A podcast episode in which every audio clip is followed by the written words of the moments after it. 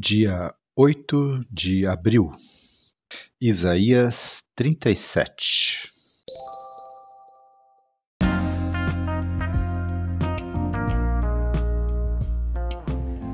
Bíblia Bom Dia, versão Nova Tradução na Linguagem de Hoje. Reflexões, Pastor Israel Belo de Azevedo. Áudio, Pastor Flávio Brim.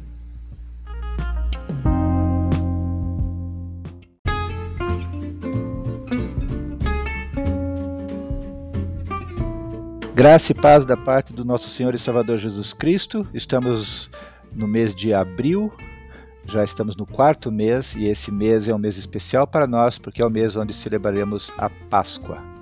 Então seja bem-vindo a mais uma leitura da palavra do Senhor. Deus querido, Deus amado, nós te agradecemos pela oportunidade de aqui estarmos. Pedimos, Deus, a visitação do Teu Espírito Santo, ministrando a nossa mente, o nosso coração, e nos ajude, Senhor, de tal forma que todos os princípios da Tua palavra que aqui forem ouvidos, lidos, que o Teu Espírito ministre em nós esses princípios e que eles façam, Senhor, parte do nosso caráter, da nossa é, moldando, Senhor, o nosso temperamento, os nossos valores, para que reflitam os teus valores, os teus pensamentos. É a nossa oração, no nome de Jesus. Amém.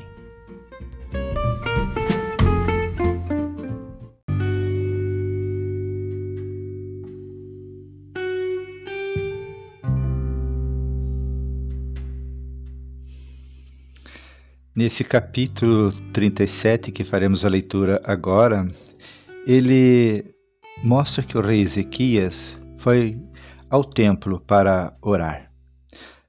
A pergunta que isso nos deixa no coração é: para onde vamos na hora da dificuldade?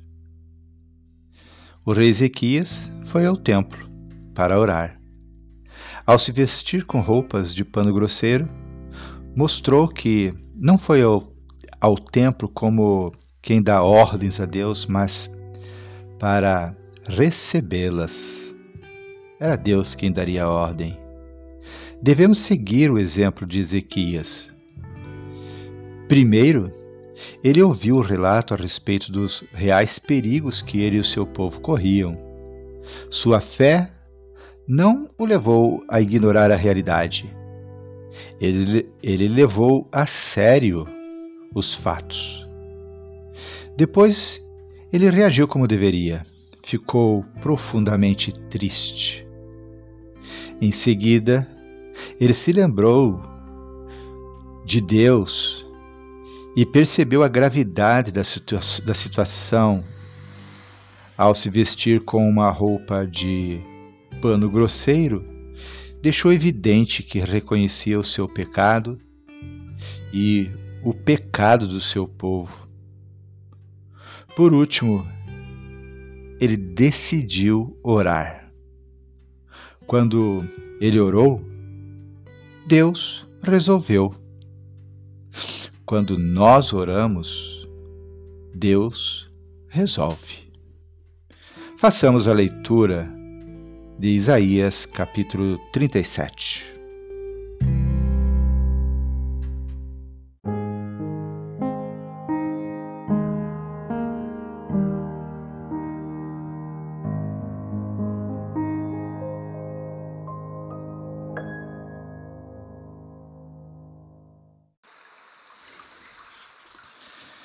Isaías 37.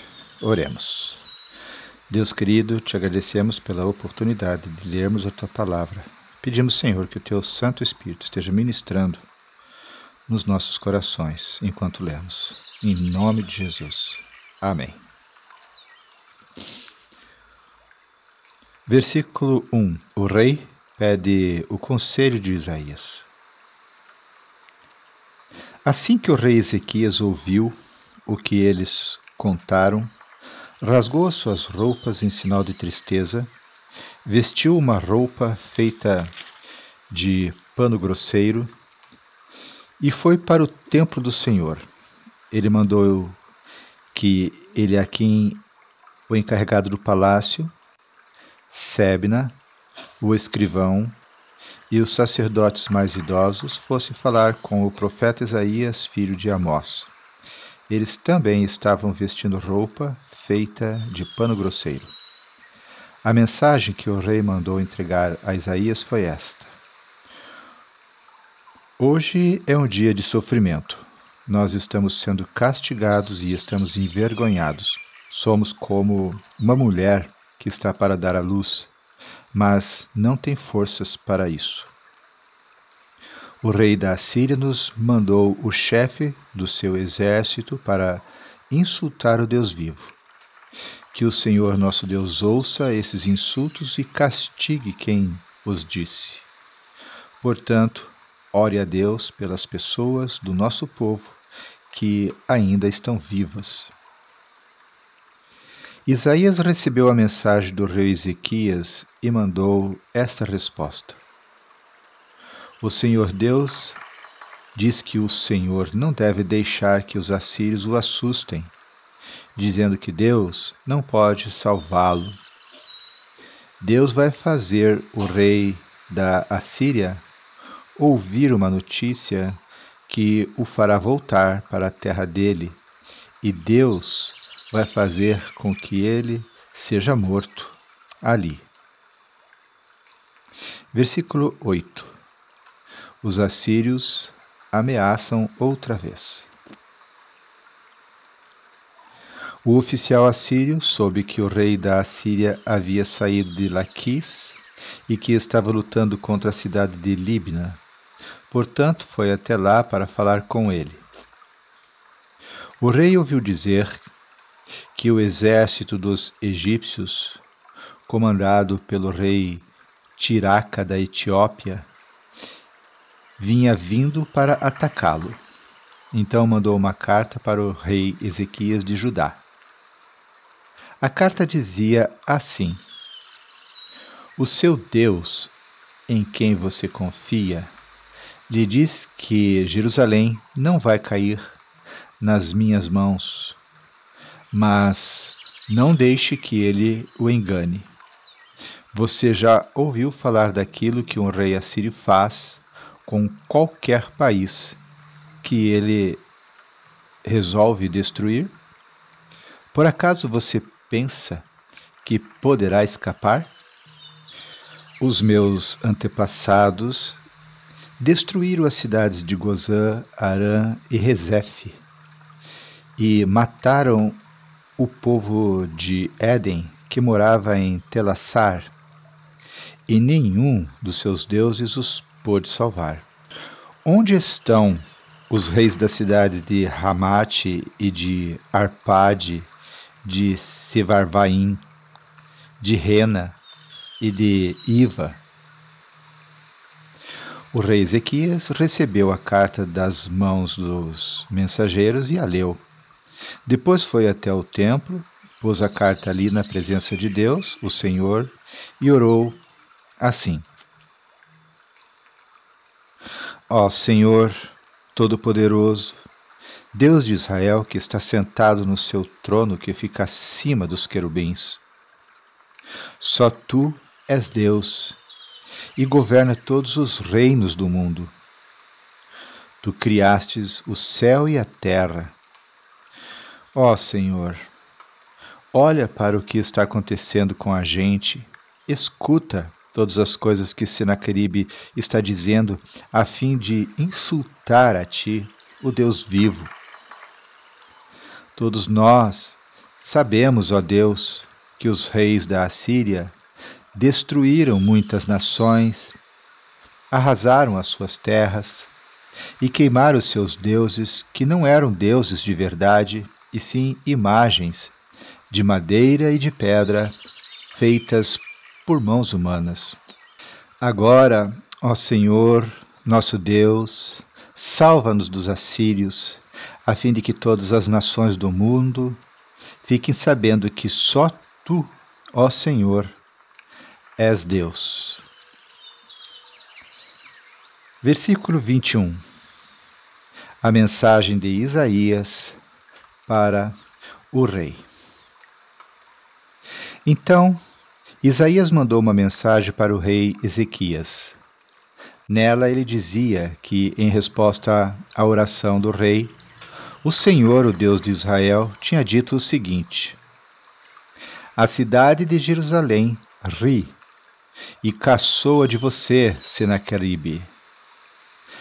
A quem você pensa que ofendeu e insultou? De quem zombou? Você fez tudo isso contra mim, o Santo Deus de Israel. Você me mandou seus oficiais para se gabarem de que, com os seus muitos carros de guerra, você conquistou as mais altas montanhas do Líbano. Você se gabou de ter cortado os mais altos cedros e os melhores ciprestes, e de ter chegado até os lugares mais distantes das florestas. Você se gabou de ter cavado poços em terras estrangeiras e de ter bebido água deles. Gabou-se também de que os pés dos seus soldados fizeram secar o rio Nilo por acaso você não sabe que fui eu quem planejei tudo isso há muito tempo e agora fiz tudo acontecer? Eu dei a você o poder de fazer cidades de muralhas virarem montões de entulho. Por isso, os seus moradores ficaram fracos e andaram cheios de medo e de vergonha. Eles ficaram como o capim do campo e a erva verde e como a erva que cresce nos telhados e que seca quando o vento quente do leste sopra nele. Mas eu conheço você muito bem. Sei o que você faz e aonde você vai. Sei que você me odeia. Eu soube do seu ódio e do seu orgulho, e agora vou pôr uma argola no seu nariz e um freio na sua boca, e farei você voltar pelo mesmo caminho por onde veio. Então Isaías disse ao rei Ezequias: Este é o sinal daquilo que vai acontecer neste ano e no ano que vem. Vocês terão para comer somente o que nascer por si mesmo sem ser plantado.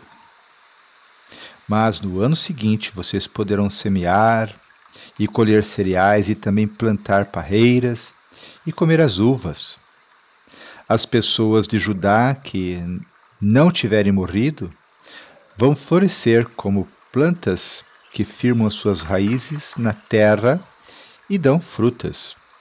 Pois ficará gente em Jerusalém e no Monte Sião porque o Senhor Todo-Poderoso resolveu fazer que isso aconteça.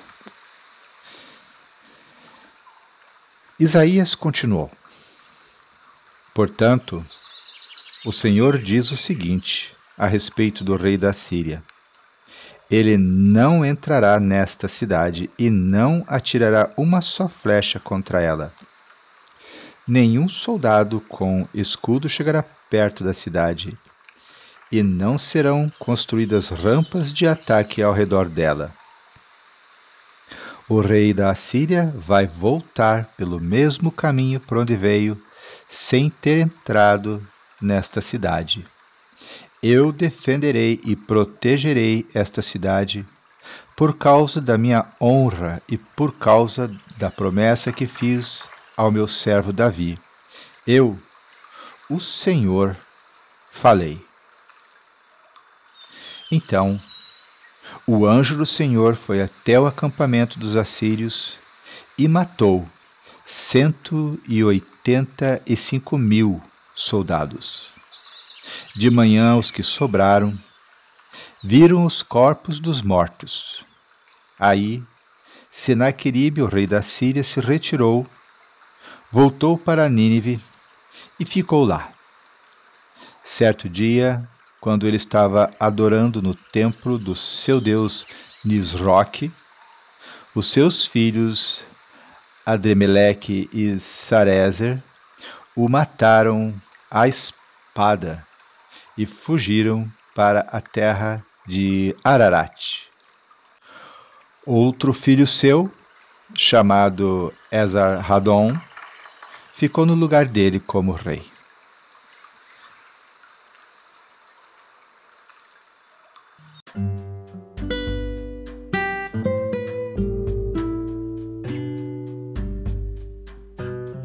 Nesse capítulo que acabamos de ler, percebemos que Jerusalém tinha tudo para cair diante da Síria. Ezequias, o seu rei, não tinha o exército de Senaqueribe. Contudo, Jerusalém não caiu. Senaqueribe, confiante em si mesmo, desafiou o rei e o Deus de Israel. Diante da derrota iminente e da insolência do adversário, a atitude de Ezequias é um ensino que ultrapassa os milênios. Ele pegou a correspondência diplomática, levou-a para o templo, abriu-a sobre o chão e derramou seu coração diante de Deus, que era sua única força. A história termina com a vitória de Israel. Vitória considerada impossível, num triste epílogo. O assassinato do invencível Senaqueribe pelos seus próprios filhos. A oração de Ezequias deve estar diante de nós todos os dias. Crescemos e continuaremos crescendo todas as vezes que a lermos. Sim, foi uma oração que nos fez, nos faz e nos fará crescer. Que Deus tenha misericórdia de nós.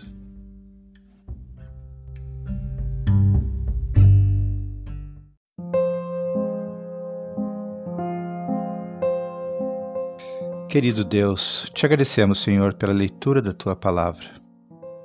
Diante do perigo, o rei Ezequias nos deixa lições preciosas e a nossa oração é que elas fiquem gravadas em nossos corações.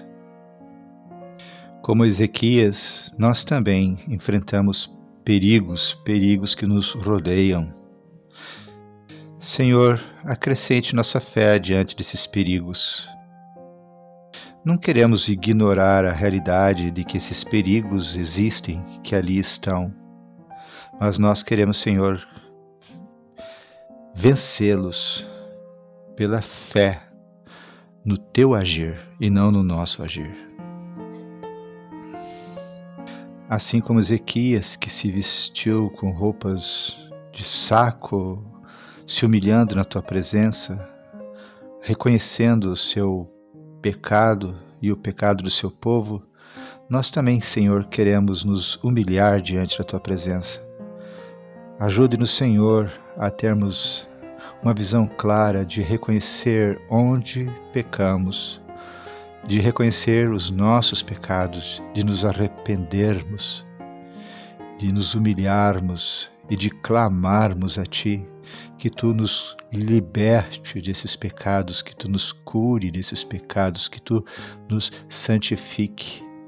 Nós queremos, Senhor, como Ezequias, nos humilhar diante da tua presença, reconhecendo quem somos, somos pecadores que estão, estamos lutando contra esses pecados. Nós clamamos a ti, Senhor, capacita-nos a vencê-los. Senhor, não nos deixe longe de ti. Não nos deixe, Senhor, esquecermos da importância da oração. De não nos deixe esquecermos ou de deixarmos de lembrar o poder da oração. Na medida, Senhor, que Ezequias orou, tu resolvestes o problema. Por isso nós te pedimos, Senhor, atrai o nosso coração até diante da tua presença, para que possamos nos derramar diante de ti e orarmos, abrindo nosso coração diante de, da tua presença, para que tu, Senhor, resolva a nossa causa, lute a nossa batalha e nos dê a vitória que sem ser através de ti jamais poderíamos ter. Essa é a nossa oração que nós te pedimos e te fazemos no nome de Jesus Cristo. Amém.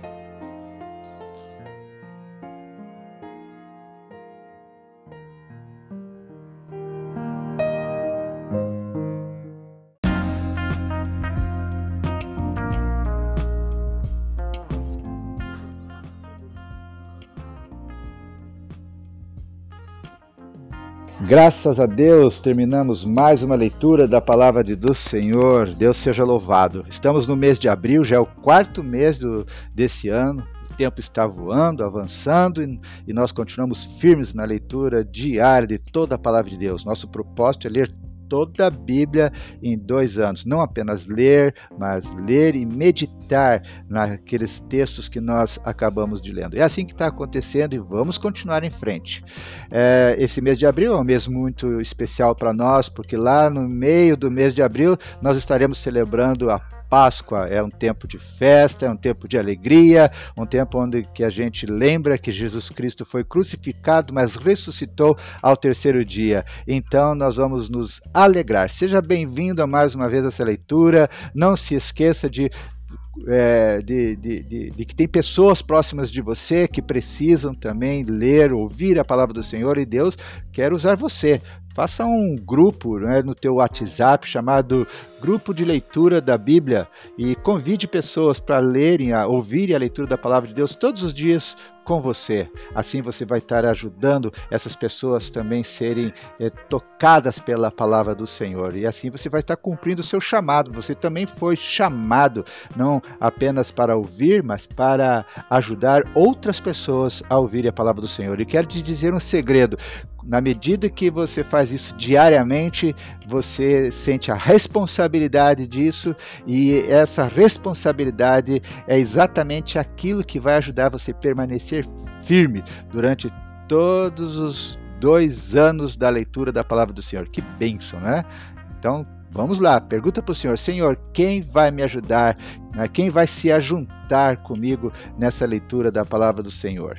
Que Deus te abençoe. Deus, em nome de Jesus, abençoa esse meu irmão, essa minha irmã, Senhor, para que eles sejam canais de bênção para a propagação do seu, do teu, do teu evangelho, para a propagação da tua palavra e que ela vá, que ela vá longe, Senhor, em nome de Jesus Cristo. Então, mais um dia acabou. Se Deus quiser, amanhã estaremos aqui novamente para ler a palavra do Senhor. Deus te use.